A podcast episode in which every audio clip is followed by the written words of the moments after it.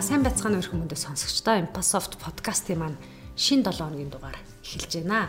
За өнгөрсөн дугаартаа бид нар амлсан ёсоор энэ удаагийнхаа дугаараар мэдээлэл технологийн төслийн менежерийн сургалтыг удирдан явуулах багш Data Science компани гүйцэтгэх захирал Болрыг студид ирсэн байна. Сайн байна уу? Тэгээ бидний урилгыг хүлээж авсанд баярлалаа.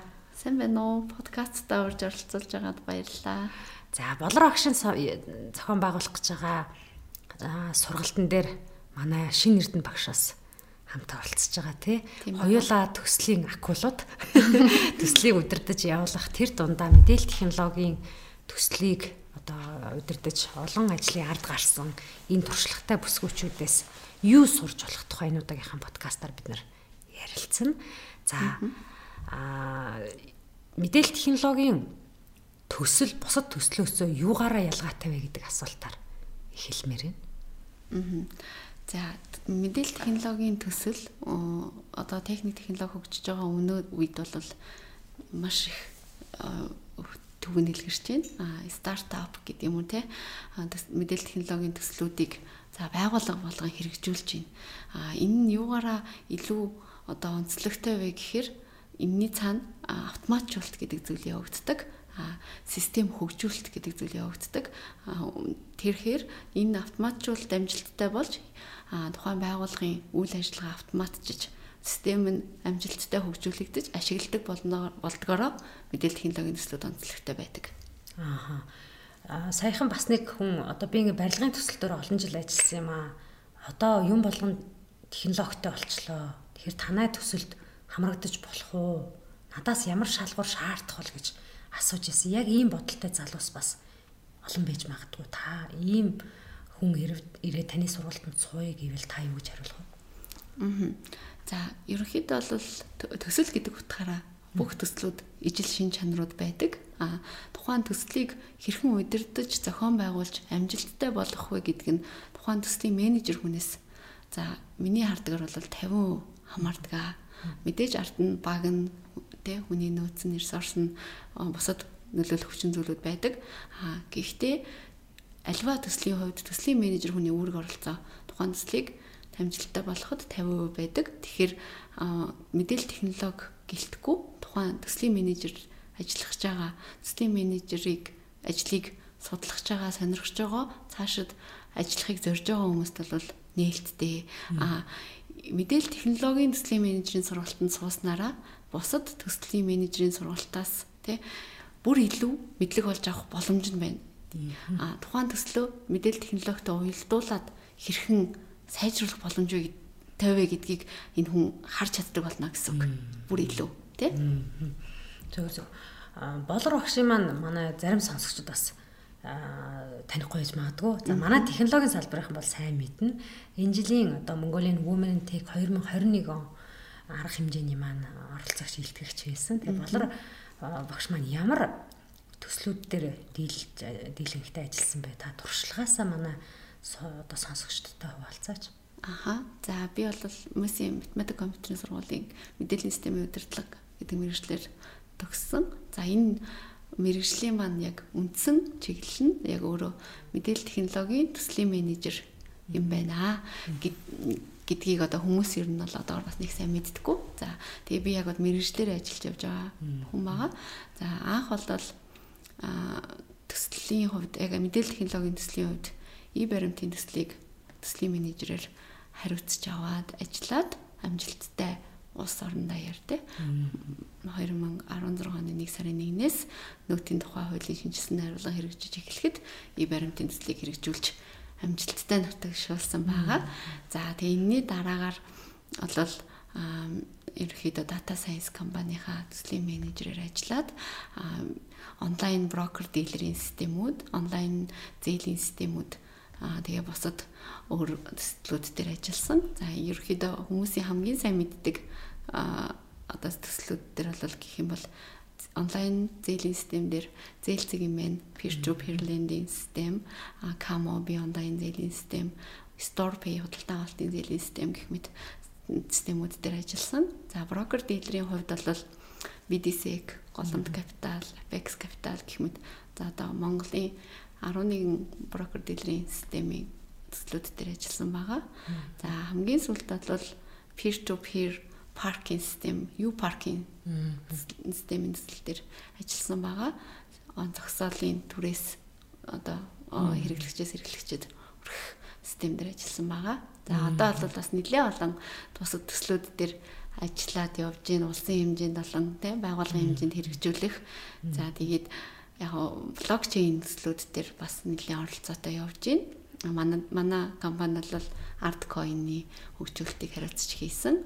Trade-ийн буюу Монголын анхны крипто биржийн системийг хийсэн. Тэгээд цаашдаа бас нэлээд олон биржийн одоо төслүүд болон крипто валютын тэгээд блокчейн төслүүдээр ажиллаж байгаа.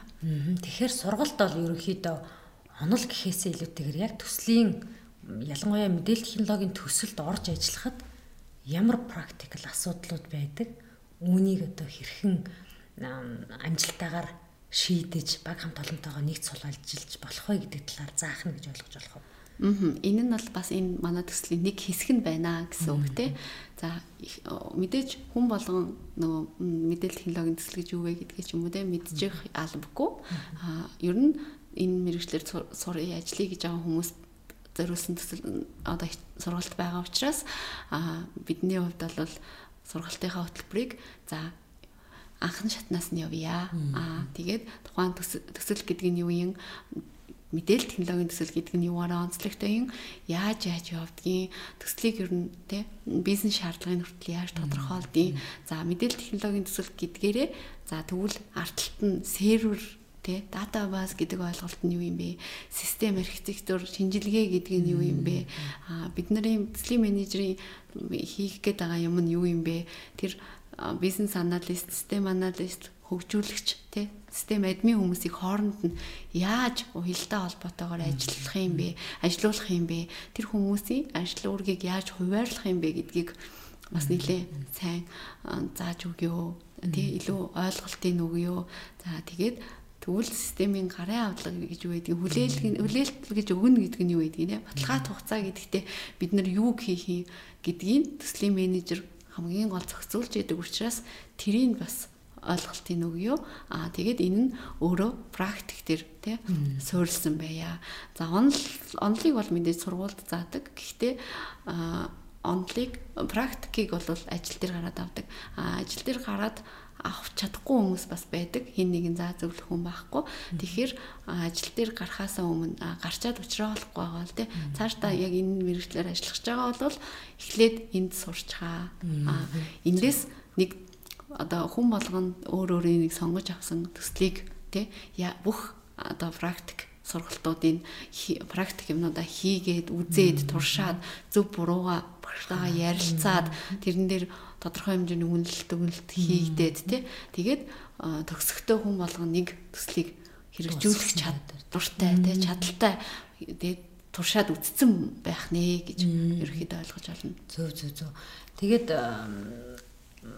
багшаас дээр ярьжсэн шалгалтаа өгөөд тэнцсэн итэвхтэй сурагчдаас шууд ажилд авнаа ажлын байраар хангана гэжсэн. Энэ тал дээр бас хэд хэдэн хүмүүс асуусан тэр одоо асууж байгаа асуулт нь болохоор яг бидний нөгөө сургалт зохион байгуулалттай холбоотой биш. Одоо цалин мөнгөний хувьд ч тийм үү те.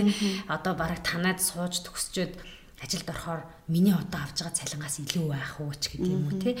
Тэгэхээр ер нь за заавал IT гэлтгөө ер нь төслийн менежерүүдийн үнэлгээ дэлхийд дахинд хэрнэ бас Монголд ямар байд юм бол тоо ямар хэр ирээдүйтэй юм бол тоо. Ааха. За ер нь бол би бас энийг бас хүмүүст амар хэлмээр байдгийн мэдээлэл технологиор сурчаад ч юм уу те ажиллахгүй байгаа хүмүүс зөндөө байдаг. За кодыг бичихгүй маа те гэхэд программист хийхгүй маа гэхэд төслийн менежер IT төслийн менежер гэдэг position байдаг шүү. Энэ дээр өөрийнхөө ур чадрыг үзэх хэрэгтэй шүү. Мэдлэг туршлагаа ашиглах хэрэгтэй шүү гэж хэлмээр байдаг. За Монголд бол одоо IT төслийн менежерийн эрэлт хэрэгцээ бол үнэхээр өндөр байгаа. Технологийн салбар энэ хурдцтай их хөгжиж байгаа, цахим шилжилт хийж байгаа өнөө үед бол яг энэ төслүүдийн амжилттай хэрэгжүүлэх төслийн менежерийн эрэлт хэрэгцээ бол маш их байна. За манай компанийн хувьд бол одоо сүүлийн за За нэг жилийн хугацаанд төслийн менежерийг бол тасралтгүй авч байгаа.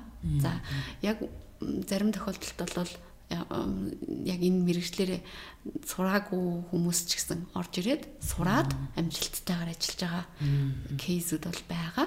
Аа тэгээд яг үнэлгээний хувьд гэх юм бол дэлхийн үнэлгээ Монголын үнэлгээ хоёр бол мэдээж өөр. А гэхдээ мэдээлэл технологийн салбар гэдэг утгаараа Монголдо өндөр үнэлэгдэж байгаа. Цалингийн хувьд ч тэр за бусад салбарын төслийн менежерээс өндөрөөр үнэлэгддэг ээ.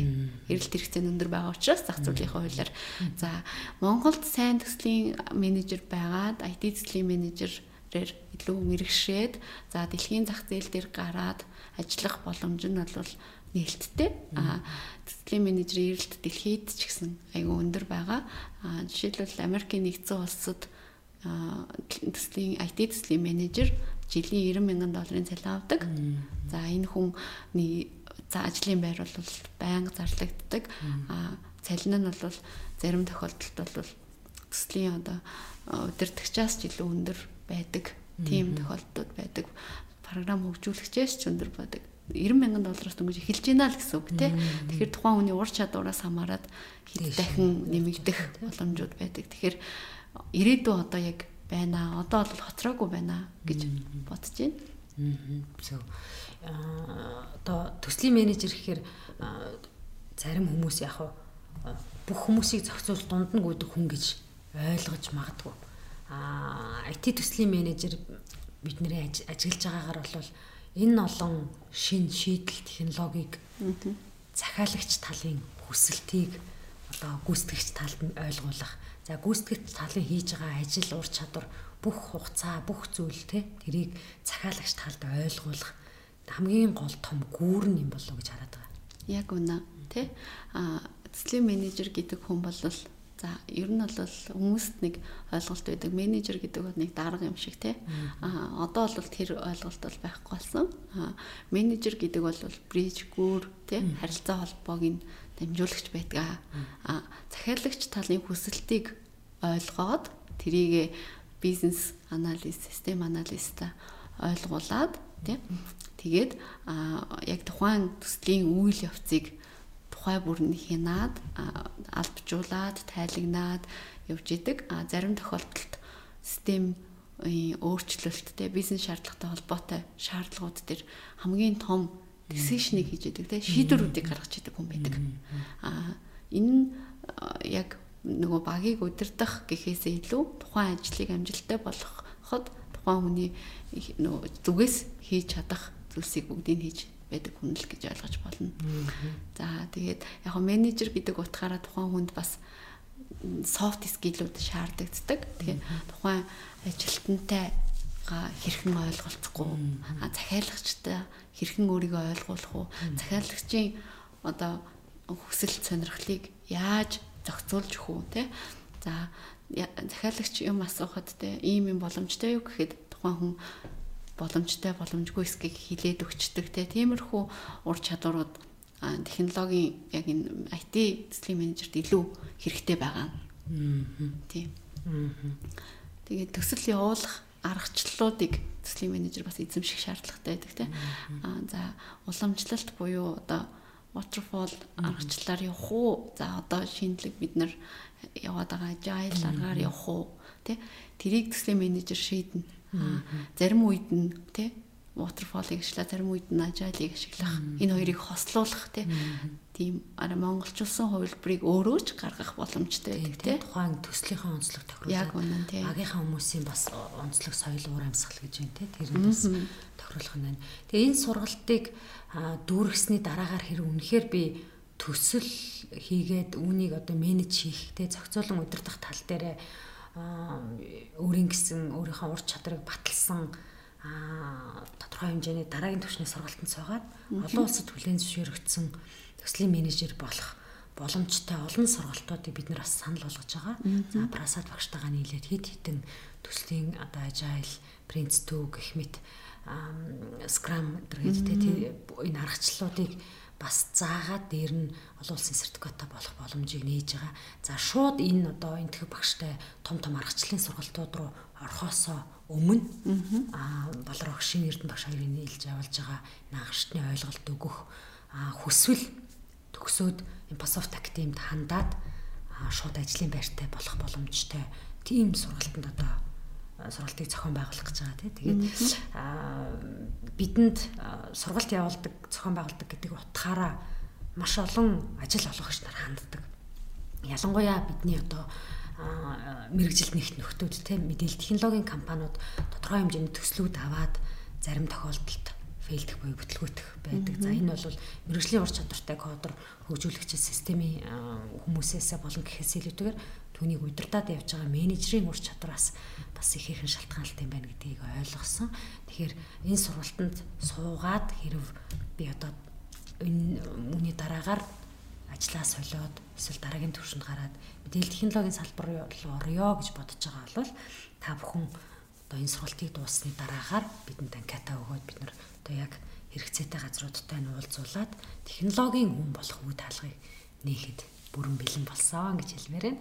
Тэгээ багшийн маань сургалтаас одоо энэ хөл өрөөтэй холбогдуулаад бас онлайнаар эхлэх юм шүү гэн тэ. Тийм байна. Одоо ерөөхдөө бол төлөвлөсөн хугацаагаар бол онлайн хөл хорионд байх нөхцөл таарч байгаа учраас онлайнаар эхэлнэ. А зарим одоо хөл хорой хэрвээ зогсох юм бол танхимаар танхимаар үргэлжлэнэ. Зарим тохиолдлуудад онлайнаар гэх мэт ерөөхдөө төлөвлөгөө гаргаад тэрнийхээ дагуу явахаар байгаа. Саяны яг таны ярьсан дээр бол төслийн менежерийн эрэлт хэрэгцээ өнөөдөр бүх газруудад байгаа гэсэнтэйгээ холбогдуулаад за манай data science а манай ICT group толгой компани. За эндээс бол энэ сургалтынхаа сайн төгсөгч нарыг тий урилга өгөөд ажлын байраар хангах бүрэн болцоотой байгаа. Бид нар бол бас тэр чиглэл рүү зорж ажиллаж байна. За Монгол өрсөлд хүч цалинг тий санал болгох тэр компаниудад бид нэр сайн төгсөгчдөө санал болгоно. А тухайн төгсөгчийг өсөгчд олж авсан ур чадварыг бид нэр тэр зэрэгт үнэлж байгаа гэсэн үг санаа нь бол тий. Зөв. Магадгүй сургалтын төлбөр асууж сонирхож байж магадгүй тий.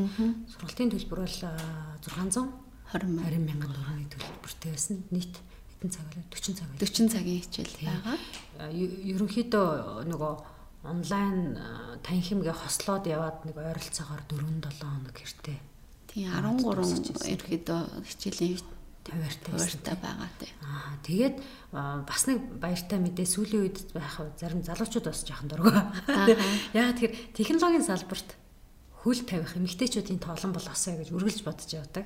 Тэгээд эмэгтэй менежерээр одоо орж ирж байгаа төслийн менежер болёо, IT төсөл рүү орё, IT технологийн салбарт орё гэж хүсэл гэсэн хүсэлтэй байгаа бүсгүүчүүддээ бид нэр 30% хөнгөлт үзүүлж байгаа. Тэгээд нөгөө Монголын үрс маш олон болтгой гэдэг шиг Монголын технологийн салбарын эмэгтэйчүүд бие бинийгээ дэмжиж улам болох болтгой гэж бид нэр өрөөгөөд сургалтын төлбөрийг 30% хөнгөлж байгаа. Тэгэхээр та бүхэн болор багш Эрдэнэ багш хоёрын маань анхны хичээл болохоор аа бас олон ихний ээлжинд бол авахгүй гэж байгаа тий. Тэгээд суудлын тоо хязгаартай байгаа учраас та бүхэн бас эртгэн бүртгүүлээрээ одоогоор нэг 7 хүн бүртгүүлсэн байлээ. Тэгээд дахиад нэг тэдий зэрэг аваад хаах сураг сонсогдчихсан. Тэгэхээр энэ хугацаанд та бүхэн маань амжаад бүртгүүлээрээ за хичээл маань 4 сарын сүүлээр эхэлнэ тий. Тэгнэ.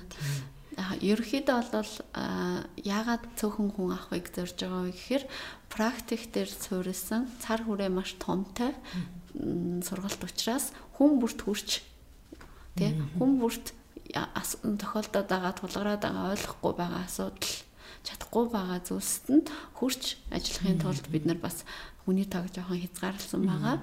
А танхимын сургалт ганцаарчсан сургалт хоёрын үр дүнг хүмүүс мэддэг шүү дээ. Яг тэрнтэй адилхан ганцаарчсан сургалтын хэмжээнд аваачихын тулд үр дүнгийн тийм үр дүнг бид нөр өөртөө хүсэж байгаа учраас хүний тон дээр ерөөдөө хязгаарлалт тавьсан.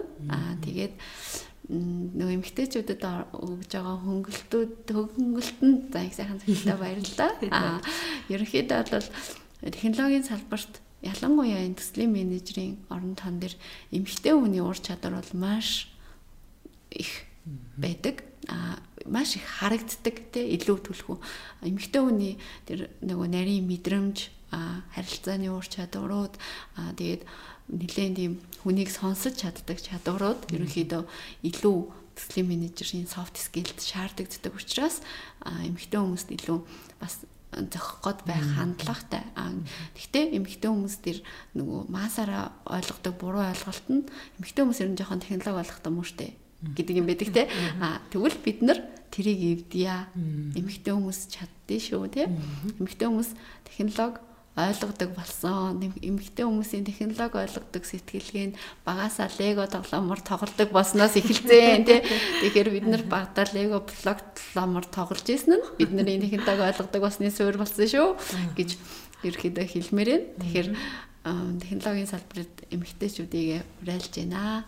За бүртгэлийг ямар ч байсан 4 сар одоо нэг 7 хоног гэртээ яваад хаах бах. Тэгэхээр энэ хугацаанд амжаад та бүхэн подкастыг сонссон болвол 75 77 75 93 93 гэдэг дугаарт холбогдоод эсвэл training at Empasoft CGM гэсэн хаягаар имэйл бичээд сургалтын дэлгэрэнгүй мэдээлэл болоод бүртгэлтэй холбоотой хуваартай холбоотой зүйлүүдийг асууж болно. Тэгээд бидний урилгыг хүлээж авч цаг заваа зарцуулж ирж ярилцлага өгсөн танд баярлалаа. Ажилтны амжилт хүсье. Сургалтанд нь бас амжилт хүсье. Баярлалаа. Та бүхний ажилд бас амжилт хүсье. За, удахгүй уулзах сургалт одоо сурагчтайгаа уулзах удахгүй уулзах жаадаа маш их баяртай байна. За, баярлалаа. Мэндэ сонсогчдоо ингээд Impassoft podcast-ийн маань энэ удаагийн дугаар өгөр өндөрлж जैन. Тэгээ дараагийнхаа дугаараар бид нар мөн сонирхолтой сэдвийг сонирхолтой зочинтой өргөжлүүлэн та бүхэнд хүргэх болно. Тэгээд Empasoft podcast маань зарим нэг платформ дээр сонсдог сургалт нэртэйгээр орсон байлээ. Тэгэхээр та бүхэн дэ хүргэж байгаа дугаар болгоноороо бид нар айлуулах хэрэгтэй мэдээллийг түгээх хүргэж байгаа. Тэгэхээр та бүхэн Empasoft podcast-а iTunes, SoundCloud, Learn, M+ гэх мэт платформуд дээр subscribe хийгээ сонсоорой. Бүгдд нь баярлалаа.